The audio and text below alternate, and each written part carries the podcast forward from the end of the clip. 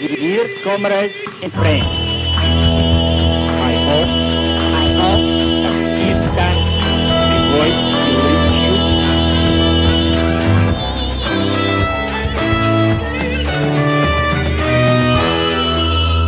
This is Red Flag Radio. We're recording the show on Indigenous land, land that was stolen, that was never ceded, that always was and always will be Aboriginal land. We're a revolutionary socialist podcast, in case you stumbled here by mistake and are wondering what's going on. Um, we talk about politics, we talk about history and theory and activism with people who are involved um, in many of the struggles that we discuss. And we like to try to put all of those things together in our discussions. So, not separating out sort of politics and history and theory and activism, but um, drawing all of the strings of those elements of what it means to be a socialist together. And I think the episode that we've got now um, is going to do that really effectively. And it's about an event that happened um, in 2014. And I've got two guests on the show to discuss it uh, Naomi Farmer and Diane Fieldes. Naomi is a longtime socialist who grew up in the Latrobe Valley, which is going to be important to this story, and wrote an article for Red Flag, of which this podcast is um, the, the sibling of the newspaper. Um, that at the point she wrote the article was um, the most read in the history um, of Red Flag since it began. It actually crashed the website, apparently, according to the people who run the Red Flag website. It was called Disaster in the Valley, and it was published on the 23rd of February 2014.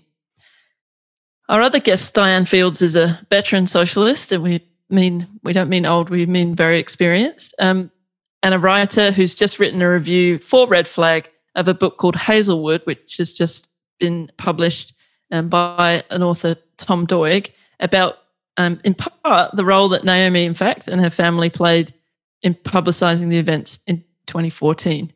And Tom's book, I mean, it's an impressive work, I think, that brings together the story of what is one of the worst environmental and public health disasters in Australian history and a whole series of events that took place that were entirely preventable. And I wanted to just begin by reading a summary of his book so that people really can kind of get into what we're talking about. So he writes Early in the afternoon of 9th of February 2014, during the worst drought and heatwave southeastern Australia had experienced in over a century, two separate bushfires raged towards the massive Hazelwood open pit brown coal mine near Morwell in the Latrobe Valley. The fires overwhelmed local firefighting efforts and sent a sky full of embers sailing onto millions of square metres of exposed, highly flammable brown coal. Twelve hours later, the mine was ablaze. The Hazelwood mine fire burned out of control for 45 days. As the air filled with toxic smoke and ash, residents of the Latrobe Valley became ill, afraid, and angry. Up against an unresponsive corporation and an indifferent government, the community banded together, turning tragedy into a political fight. So, Naomi, you um, grew up in the Latrobe Valley. Can you just give us a bit of a background of your history and your associations with Hazelwood Mine? Yeah, well, Hazelwood Mine is the place that my dad works or worked until it closed a couple of years ago. Um, he has worked there since I was little, um, and he is one of several generations in my family who's worked um, in the Hazelwood mine, or my granddad worked in the Hazelwood power station. Yep. And and do you remember um, kind of any of their stories of what working in the mine is like? Um, I remember lots of their stories about working in the mine. Is like working in the mine is a tough job. Um, when it's cold, it's freezing cold. When it's hot, it's very hot. Um, it is uh, dirty and long hours. People um, people work twelve hour shifts. Um, they work night shifts. It's a pretty bad job. Um, my opa worked in the so my granddad worked in the Hazelwood power station um, for a couple of years after he migrated here to Australia. Um, and in that time, he worked with asbestos and he took that home um, to his family and it killed his son 30 years later. Mm. So, if we're thinking about Hazelwood in particular, um, so Hazelwood, uh, the, in 2014, when we're um, looking at this fire and this disaster, was owned by a private corporation, but previously it was owned. It was a, a publicly owned um, electricity producer. But actually, I think it's important to trace a little bit of that history, I guess. And Diane, whether you can kind of unpack some of that context and um, the place that energy, and particular coal-fired power stations, play in Australia's history. Yeah, well, I think Australia is probably one of the worst places in the world in terms of our rulers really loving fossil fuels. It's especially strong in Australian capitalism because Australia is, as people have variously called it, the Saudi Arabia of coal, and that's no joke. Um, and then the fact that the energy um, generation from that those fossil fuels was then privatised in the 1990s was just part of making the whole thing worse. Um, mean, the privatisation in the 90s was a way not just of making it present to the government's corporate mates, but it was also trying to undermine anything that might get in the way, any little fetters that there might be, uh, unions, workers' rights, those sort of things, environmental protection, anything that might get in the way um, of what they saw as the virtues of the free market. So the privatisation and the love of coal are sort of very much linked. But I think there's a few things to say about, um, in Australia in particular, the importance of coal to the economy means that the coal industry's always had a very privileged place, even amongst other capitalists.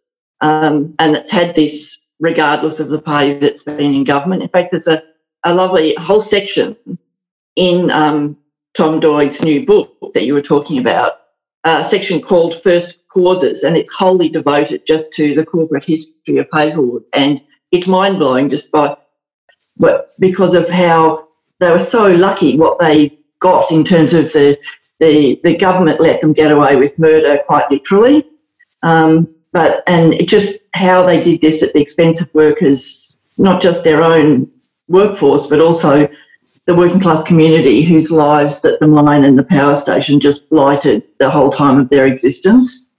Um, and I mean, there's a whole history of which I could go into if you like of the uh, Latrobe Valley more generally and the way in which they kind of developed the brown coal power stations there. Um, just in a way, partly because they wanted to get away from reliance on the coal deposits of New South Wales, but also because they wanted to get away from the militancy of the coal miners of New South Wales. And so initially, they start uh, mining black coal at Wonthaggi to escape the radicalism of the coal miners in New South Wales and then discover that the coal miners in Victoria are just as radical as a massive strike. Successful in the mid 1930s. And so, in a way, moving to the brown coal deposits, even though they're much more polluting, and they knew this even then, is partly how can we escape the class struggle? How can we find? And they didn't find a compliant workforce in the, the Latrobe Valley either. But it really gives you a, an idea about how energy supply, the fossil fuel industry, and so on, is also very closely linked to um, the question of class rule in Australia. Mm. And the bosses want always their class to rule, and they want to crush the other side in the class struggle. And then there's just the money. I mean, the big picture of Australian capitalism, I looked up some figures. The most recent ones I could find for coal exports from Australia were $67 billion worth in uh, 2018 to 19. Mm. Um, and last year, Australia overtook Qatar to become the world's largest exporter of natural gas as well. So, yeah, what a winner on the fossil fuel stakes as the planet's burning. Yeah.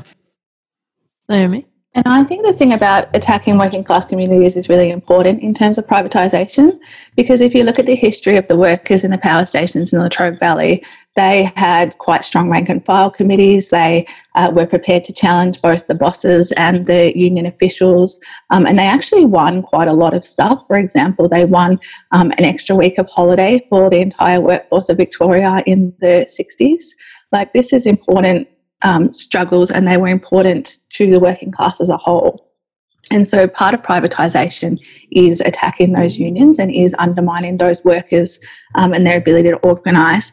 And it's worth saying as well, when the power stations were privatised in the Latrobe Valley, that wasn't the only thing that the Kennett government attacked. They also closed um, our hospitals, they closed schools, they really devastated the community um, in a much more general sense. And that's some of my first political memories. I was a kid. They mm. closed the school, the high school I was about to go to, they closed the hospital I was born in. They really, really attacked the community as a whole. Mm, it's true. Um, there's an excellent article in Red Flag by James Plested on privatisation um, that sort of runs through the whole history of the Kennett years and every single thing that they could sell, they sold.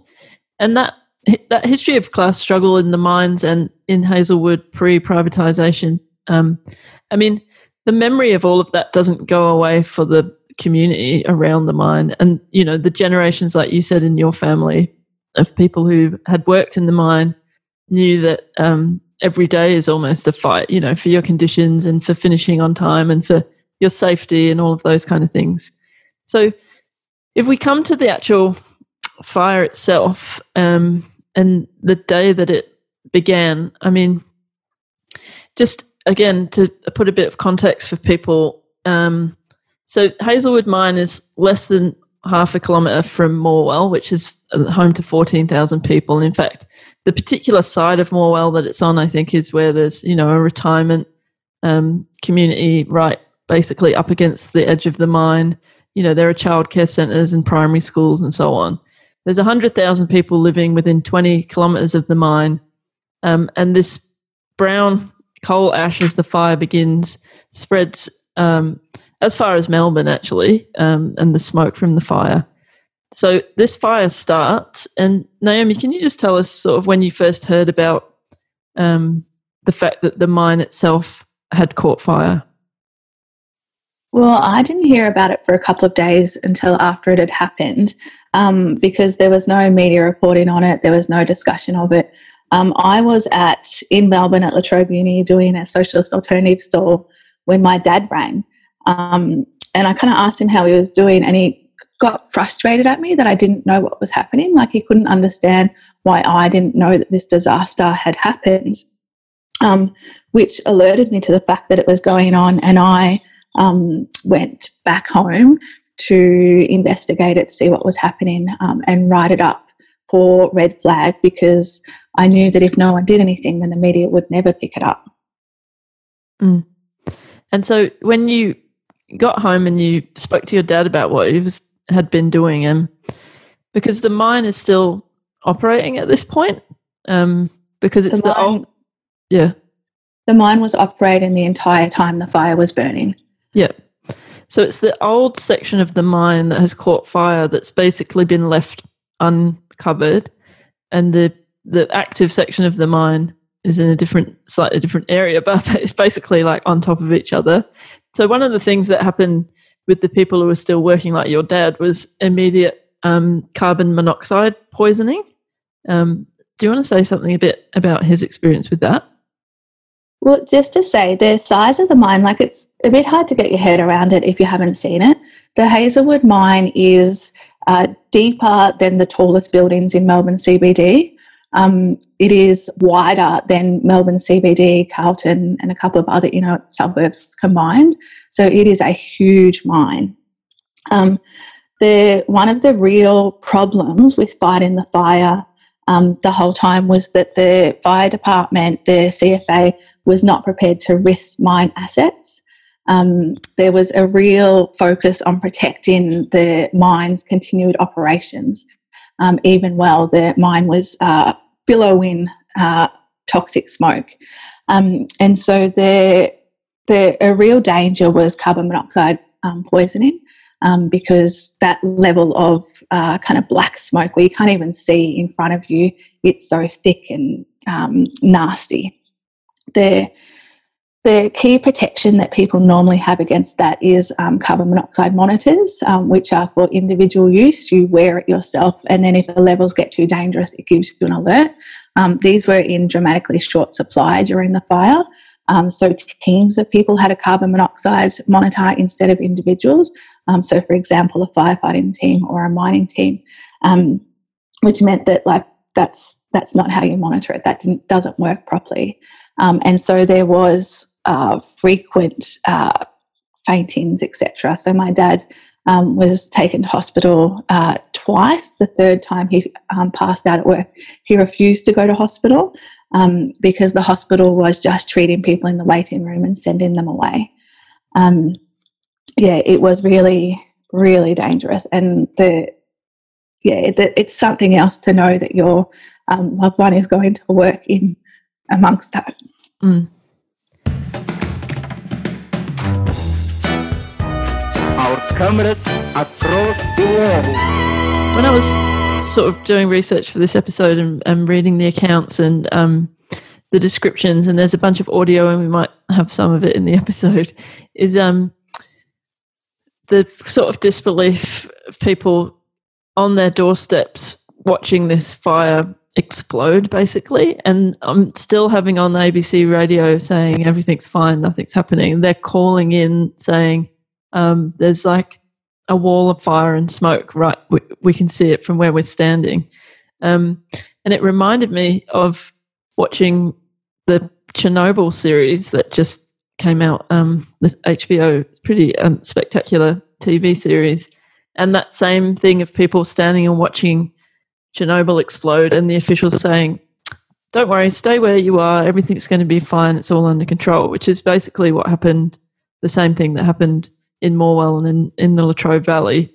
I mean, it seems like a pretty obvious question, but I think it's worth saying it, Diane. Like, covering up is always the first response. Why does this just happen? Well, I think the short answer is the love of fossil fuels that we talked about before. That is, Australian capitalism really needs this stuff. It's massively profitable. It's such a huge contributor to the boss's profits in Australia. That's really the reason. Um, but I think you know we can investigate it a bit more thoroughly. I mean, because I thought it brings to mind, I think, not just Chernobyl, but something literally much closer to home, especially for me living in Sydney, which is the end of last year and early this year, the huge cloud of toxic smoke from the bushfires that was all over Sydney and in Canberra and Melbourne as well, but particularly in Sydney, really think you couldn't walk. I mean, I'm I'm not generally a person with lung problems, but I couldn't walk to the post office and back in those first few days without having to sit down because I couldn't breathe. Uh, and yet, again, the whole thing of this is really oh, it's just it's just burning off. It's just bushfires. It's just normal. It's natural. Like that word "natural," I think should really be banned from any account of these kind of disasters because there's nothing natural about any of this. And so, like looking at when the when the Hazelwood Hazelwood fire broke out, both the media and the government spokespeople just toed the corporate line. There was a a thing in um, Tom Doig's book where he talks about the ABC radio. And who did they interview? Well, of course, a spokesperson for GDF Suez, which was the name of the company that owned um, both at the mine and the power station at that stage. And guess what? The spokesperson says, "Oh, let's let's be reassured. There's no cause for concern." And literally, there are locals watching the coal mine burning and exploding from their front doorsteps who are ringing up the station to contradict the the official spokesperson. And so by the end of the day, the company just revises their line. So now they have this new line. We expect the fire to be out in two weeks' time. Again, subtext, nothing to worry about, nothing to see here. And that convenient lie just kept the media placated for two weeks of there's no there's nothing to bother about and so on. And then the government officials were no better. You know, three days into the disaster, the chief medical officer, Rosemary Lester, who I think probably really did lose her job out of all of this and did rightly so, even if it took too long, um, but she was alerted to the mounting dangers by the Fire Services Commissioner, and she said, as this is an occupational health and safety issue, it is the responsibility of the respective employers to ensure the workers' safety. So, sound of hands being washed and just brush it away and so on. And I think that, you know, the, I said before, the, the, the fuel, the fossil fuel industry and its importance to Australian capitalism is the real reason why they just cover up. But if you ask the question in a different way, well, why not just be honest and confess we cut costs at every corner, and that's why people have to die. Well, they were foreseeable, and this disaster was preventable.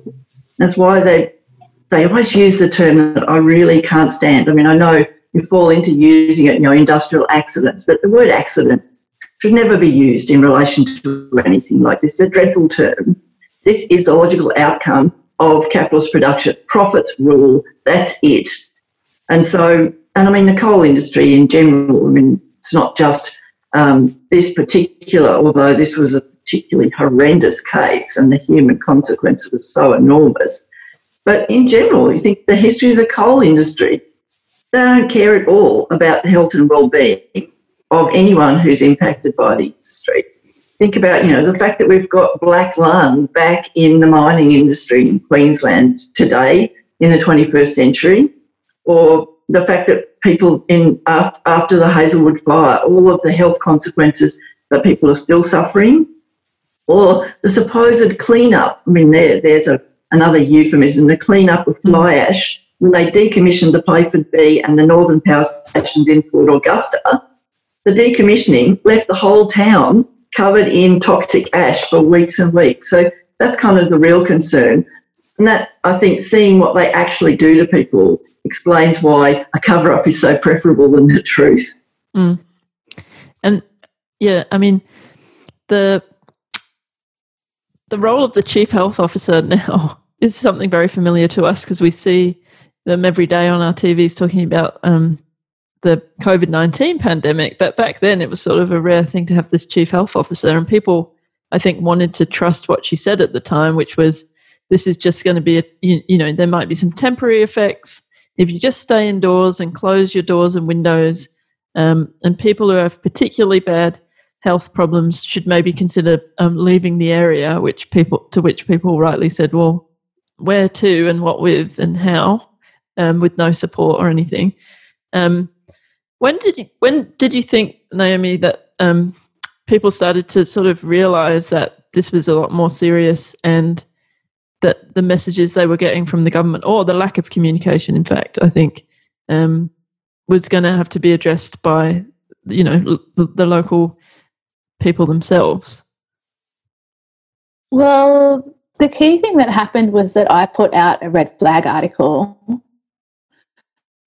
Um, and the response to that was overwhelming. Like that got so many views that our website couldn't cope, that uh, people started sending me uh, messages, um, like Googling my name and finding my Facebook and sending me Facebook messages to say, thank goodness someone's finally saying something. Um, and people were sending me all sorts of horror stories actually like the the chief health officer was saying we don't know what's in the smoke and it's okay it's not bad for you uh, just stay inside and close your windows. And if your house is smoky inside just open your windows. Um, like just totally contradictory messages that were infuriating people. Um, and that the fact that they were saying that it's okay it's not hurting you was such an obvious lie. Like the people, the things that people were sending me saying was happening was just overwhelming and horrific. Um, so there's the obvious stuff about um, increase in asthma attacks and that kind of stuff, but then a whole range of new illnesses that you never would expected.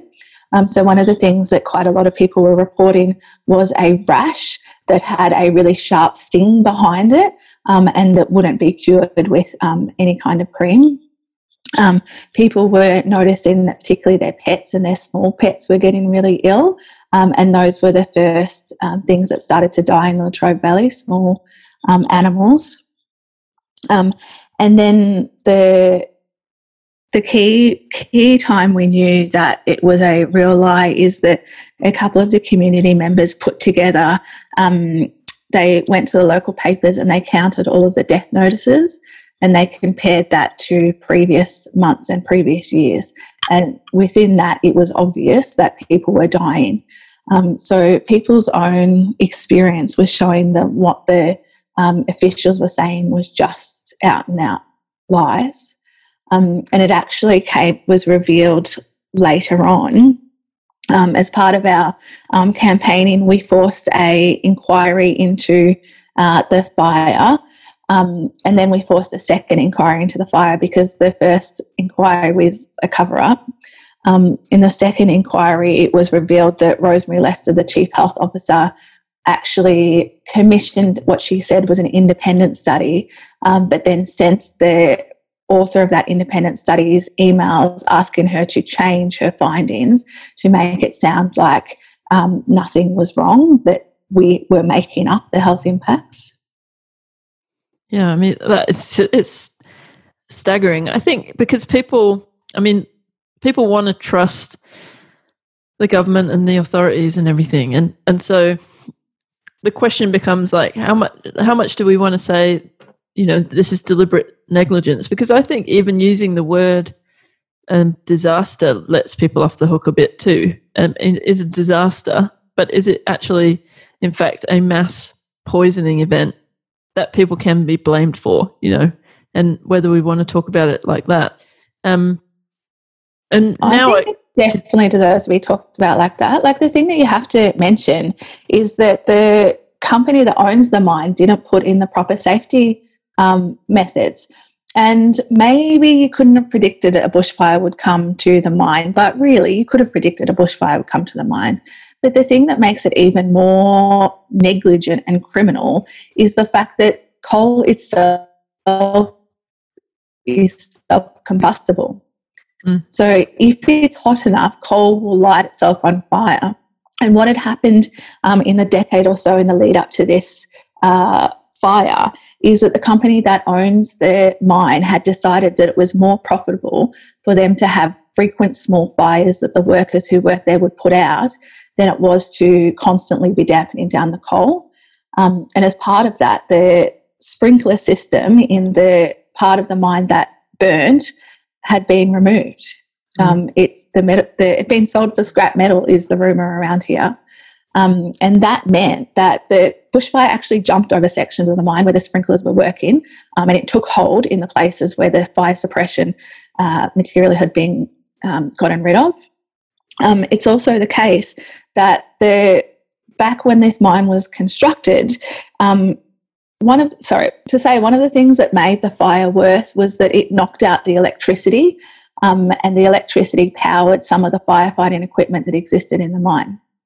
This was exceptionally dangerous because it meant that the electricians had to go into the fire to try and reconnect some of the electricity uh, to get the fire suppression um, equipment working. So people working with electricity whilst being hosed down in the middle of flames. Mm. But the people who built the mine actually considered the possibility that you would have an electricity outage and put in a fire fighting system that relied not on electricity but on gravity. What had happened, though, was that after privatisation, so many of the firefighting crews and maintenance crews had lost their jobs that they actually lost knowledge of that firefighting system. And so that firefighting system was never used while the mine was burning because no one who worked there remembered it still existed. Yeah, I mean, so it's staggering. And it's staggering and if, if you then add in the fact that this company that owns that owned Hazelwood, GDF Suez at the time, um, was worth uh, 84 billion euros. It's the largest independent utility company in the world. That actually Hazelwood was a profitable um, plant at that point, was pro- providing millions of dollars worth of power a day. I mean, Diane, that's really the classic capitalism. Profits come above everything else, right? Yeah, well, it's always more profitable to leave people to die if you think that you can get away with it and the mine will continue to operate. So like there's all those things that Naomi just went through. I mean it's just it's like if you if you wrote a kind of a crime thriller with this as this is what happened, people would probably find it a bit unbelievable that it you know the whole thing about you you have this gravity fed uh, firefighting system that nobody any longer employed knows how it works. I mean, it just seems beyond belief. But I think really the whole question of negligence and blame and so on, yes, this was not, well, it's not negligence because that sort of implies almost accidental. This is really deliberate. Uh, you know, from the beginning, you know, all those things that Naomi said about the, the chief health officer of Victoria, basically, instead of saying, this is really bloody dangerous and we have to do something to help people survive it, telling people a bunch of lies really about, well, um, you know, you can temporarily relocate or open or close your windows depending on what our advice is today or whatever. And even the thing with the judicial inquiry, the things that are meant to be, you were taking this seriously, I think it's pretty clear that the first judicial inquiry, it's announced a month or so, about, about a month after the fire starts. And it's just another way of covering up. It's just another way of sort of putting aside the deliberate negligence of the company.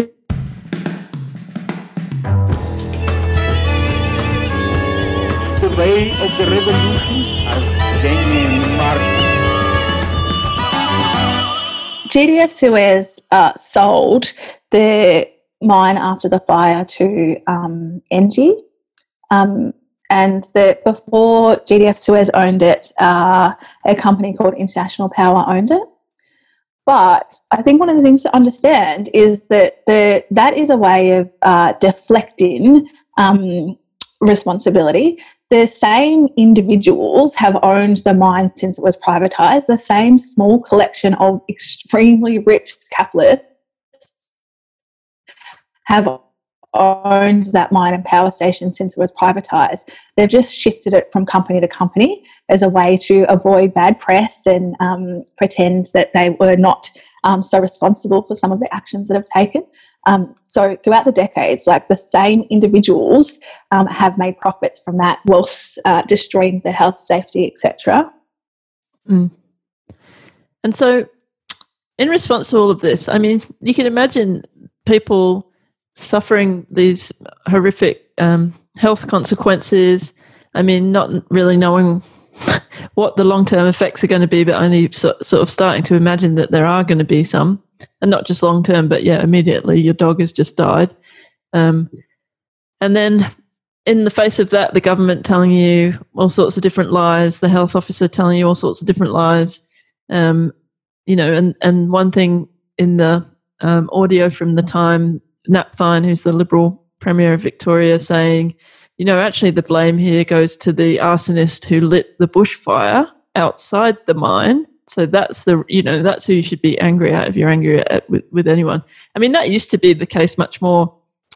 Um, I think with the politics of bushfires, that you just they just can't get away with that bullshit anymore because people know that it's not really the problem. That actually climate change, um, all of those kind of things have cause these bushfires and a, having a massive open pit of, as you said, um, self combustible brown coal um, is going to start a fire at some point or another that will have this effect. So, in the face of all of that um, lies and denial, and um, you could imagine a community that would just feel completely kind of despondent and, you know, um, just devastated.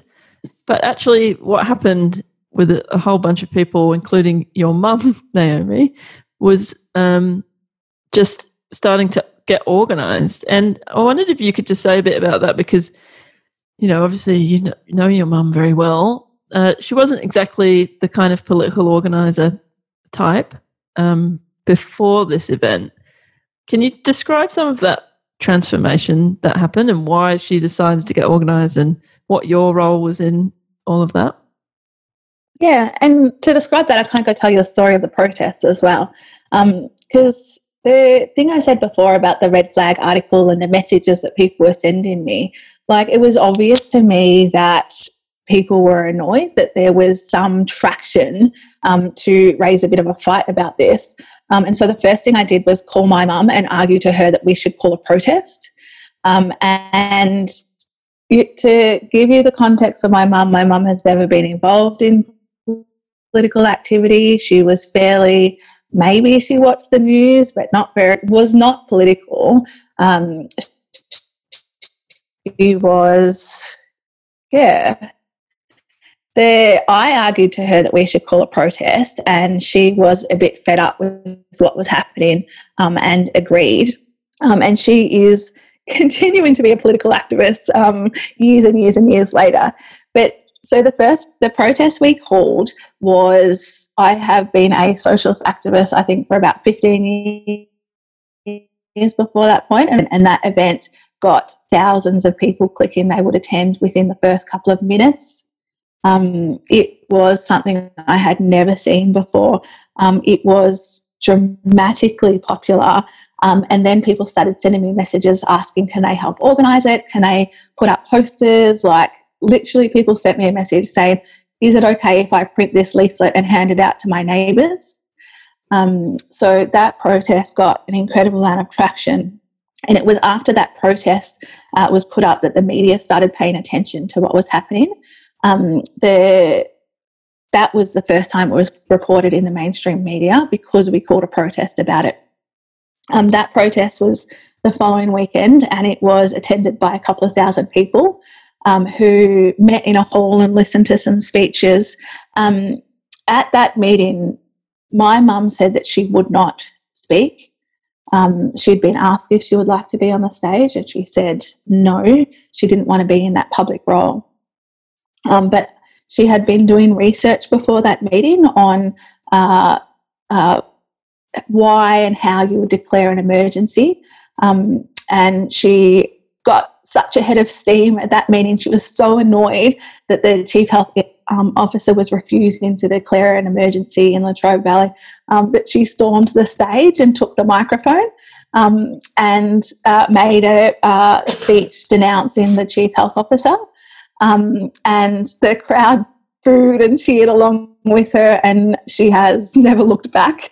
Um, after that meeting, we marched um, down the streets um, of we took the highway actually, marched down the highway of Morwell, um, and it was something I'd never seen before. Like just this kind of spontaneous outrage. Like there was whole families there.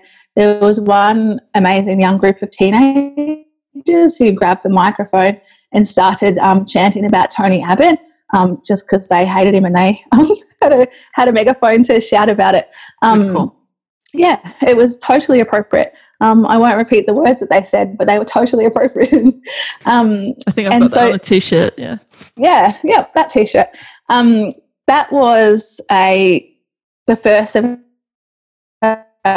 protest. We then had at the front of GDF Suez in Melbourne, sieges. Um, so we had a bit of a campaign to uh, get attention um, and make a fuss about it um, because all of that thing about covering up, about ignoring the needs of the community, like we needed healthcare, we needed a bunch of stuff that the government weren't offering, um, and the only way we were going to get it was protesting.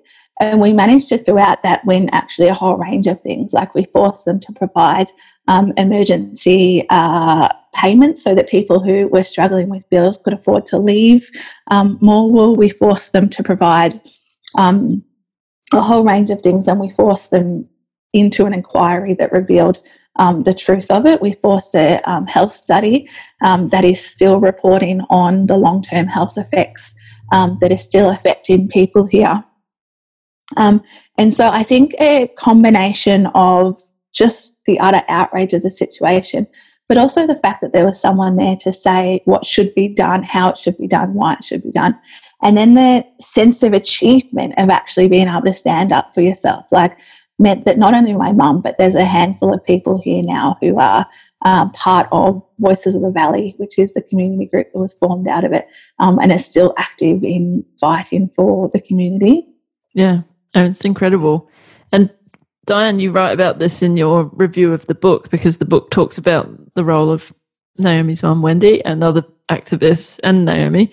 Um, and this this idea that we talk about um, as revolutionary socialists that this kind of um, crisis can force people into activism, but also sort of changes something about who they are. Essentially, do you want to say something about some of the, those kind of lessons from this?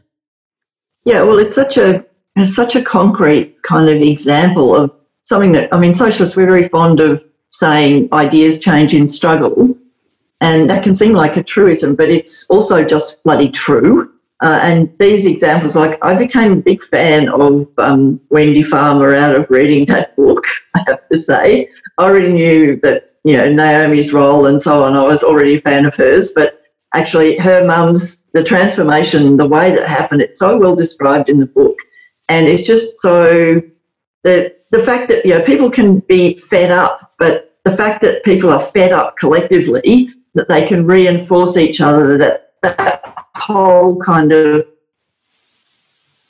in a way, the idea that the personal is political, well, you'd be hard pressed to think it's just happening to you personally when the whole of the valley is pretty much on fire and covered in smoke and so on. That, but that people see we can do something about this together that we can't do individually. Um, so that people could see what was wrong with the situation, but also that feeling of we can do something about this. I think you know that's a that it's obviously it can be strongest when we do this as workers in the workplace because we can sort of exercise our power. It's sort of obvious you go on strike, they can't do anything. But I think mass political struggles, which this was, have that effect in in a way as well. And so, you know, like I thought it was really maybe because I've heard this phrase so much during the pandemic, this whole we're all in this together, which I just loathe coming out of the mouth of Scott Morrison or somebody as if we're in the same situation as those ruling class shitheads are.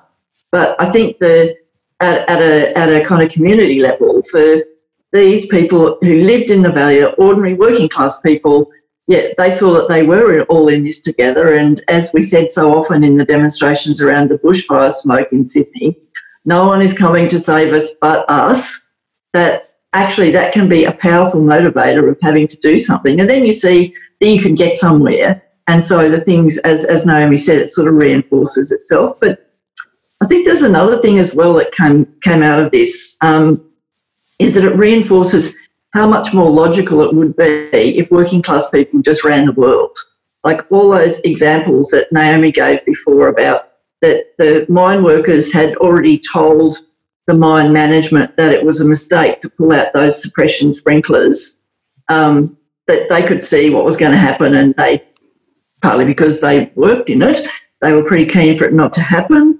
Um, the, the clearing about the fire breaks, the, the company had promised that they were going to put clay all over the exposed flammable coal and never did it because probably by that stage they were already planning to get out of the mine, close it down, or whatever. Therefore, this will be just money down the drain. The fact that the whole of the workplace was unsafe, the workers constantly pointed out it was unsafe, WorkSafe actually turned up and um, had, there were stickers on all kinds of things saying this is unsafe and must be rectified. So the working class people had an idea, both because they were on the suffering end of it, but because they worked there, that the world could be very different. Uh, it's just that the world that we live in doesn't kind of, you know, allow for even the prospect of this. But I think it does raise all those really important questions. Mm. And and so then 45 days later, after they said it was going to be 14 days, they would have the fire out. Eventually, the fire is put out.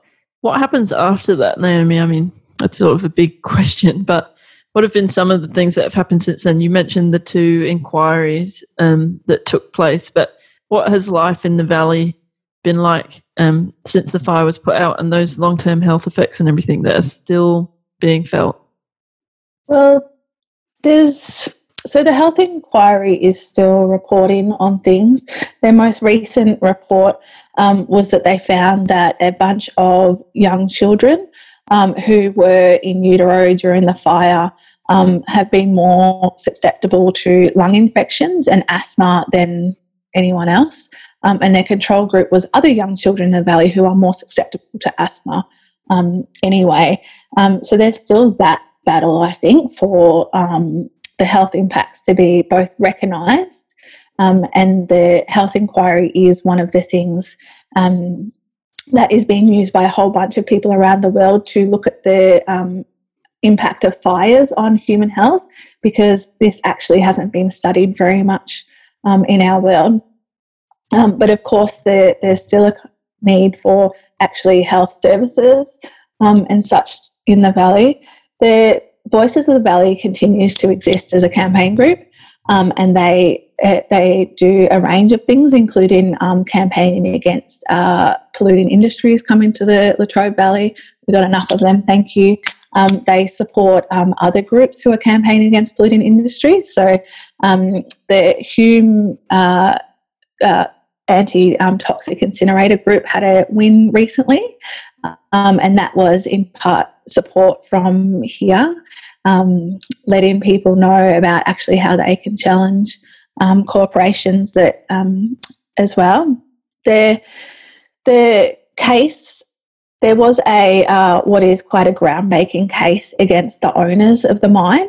Um, they they were found guilty in the Supreme Court on a variety of charges um, relating to the mine fire, um, including charges around polluting the local community.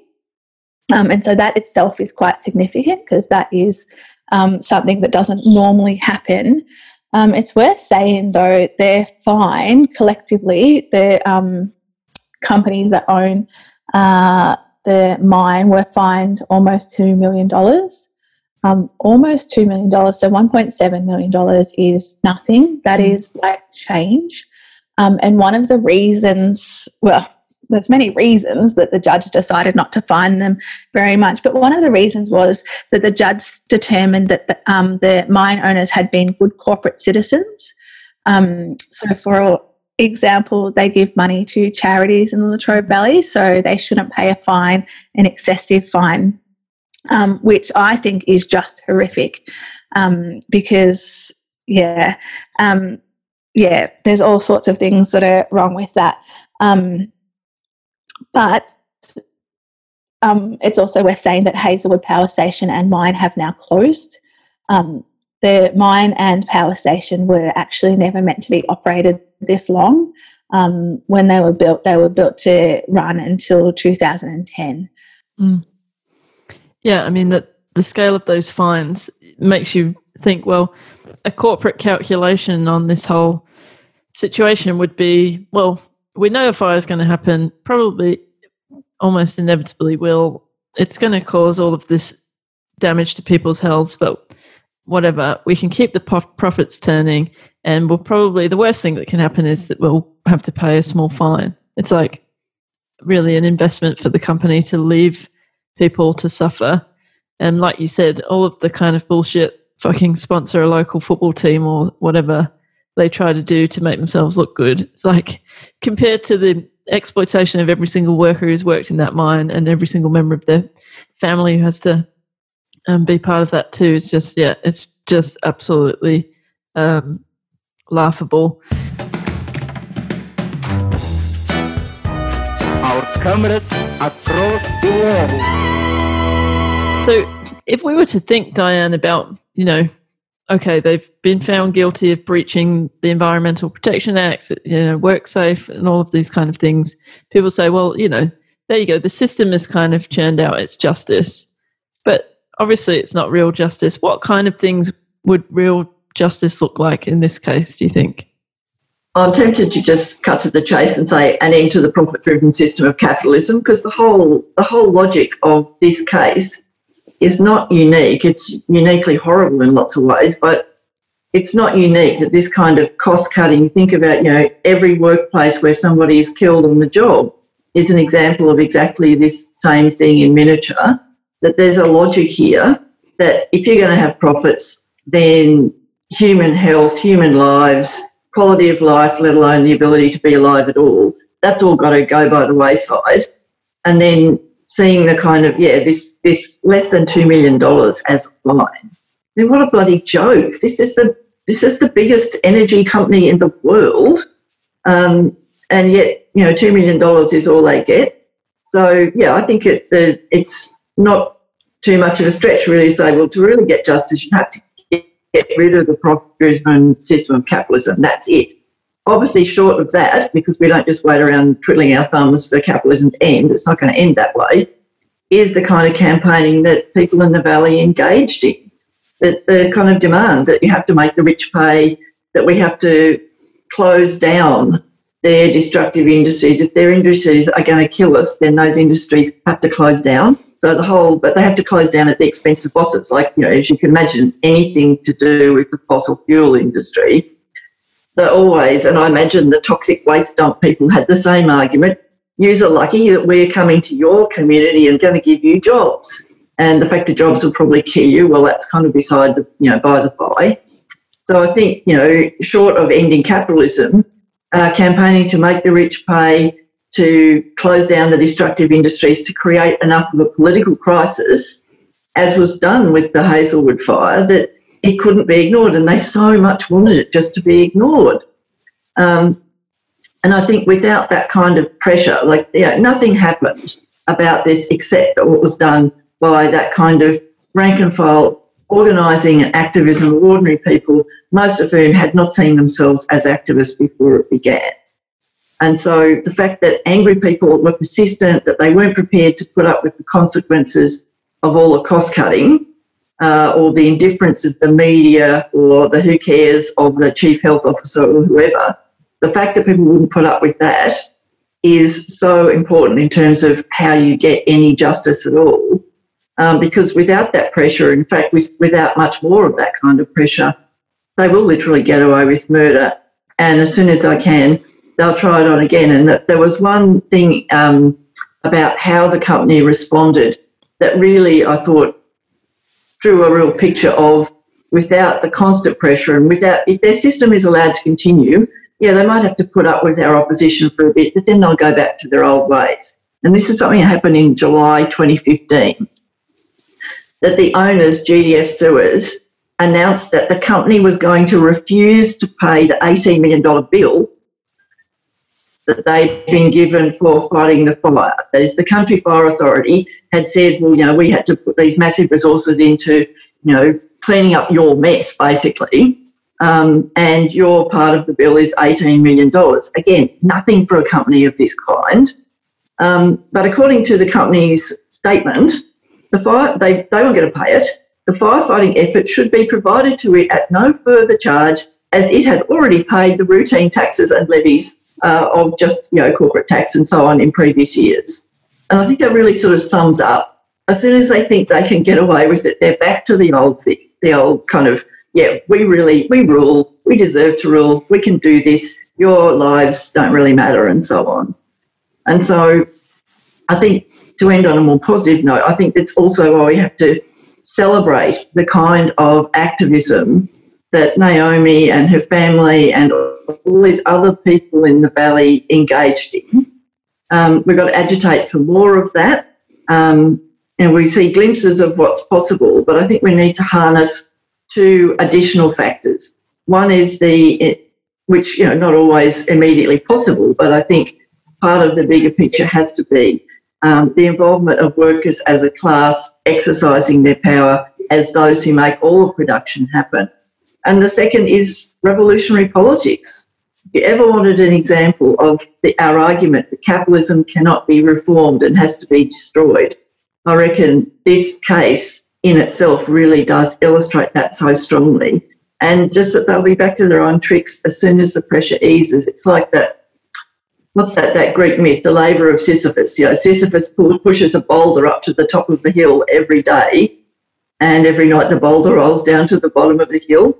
Well, that's how capitalism would like to see our struggles. And I think you know the kind of struggles that um, the people of the Latrobe Valley have engaged in over many decades, really, not just in relation to fire. It's just an inspiration to well, why we have to keep fighting to get rid of the whole rotten system. Agree. Um, Naomi, I mean, in terms of the history of Red Flag and um, our intervention in politics through the newspaper and in other ways, I mean, this that article that you wrote has to be one of the most important interventions that has happened um, around our politics. And I mean, you couldn't have expected that at the time. Um, I mean, there's a, been a lot of things happening politically and personally and so on. But in terms of the, the lessons that you took from this whole experience, what do you think? What would you say to our listeners are some of the most important things that you learned from, from this whole period? Well, I think the first one is the how very little they care about us.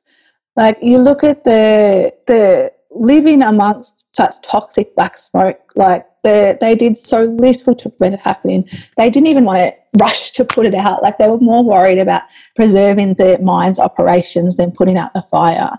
Um, they don't care about us. Our lives are like little ants to uh, the rich that own this um, this mine, um, who are responsible for it. I think the second thing is, I think the most important thing, like actually, when something terrible happens, like taking a stand the fact that I was able to organise a protest, which was going out on a limb, but that galvanized people behind me, that like changed people's lives actually. Like people have said, that changed my life. Um, it meant that people would stand up for themselves, they could get a sense of their collective power, and it actually forced a whole range of things to happen that wouldn't have happened otherwise. And related to that one, I think, is having politics. Like Diane just talked about the importance of revolutionary politics, and that was important. Like the fact that I'd been a revolutionary socialist for a long time, it meant I had an understanding of how the world worked. It meant when the uh, politicians tried to tell us that nothing, I had an understanding of what politicians do. I had an understanding of how corporations act. I had an understanding of the forces in the world, um, not only to navigate the difficulties of that situation and the lies that were being told, but also in terms of who to look for to as allies and how to start mobilizing people. Um, and then the final thing I think is like gives you a sense of the potential in the world. Like within that campaign, ordinary people became something more than they had ever been before.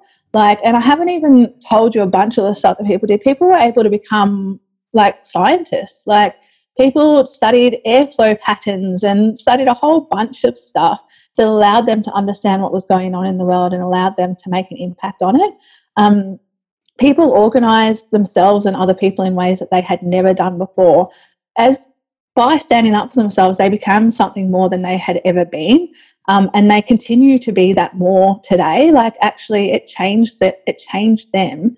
Um, and it gives you a sense of how actually if ordinary people ran the world, like they would, they are firstly so capable, um, and secondly could do it so much better um, than the way it is now. Yeah, I mean, there's really nothing ordinary about ordinary people, and this story is another illustration of that.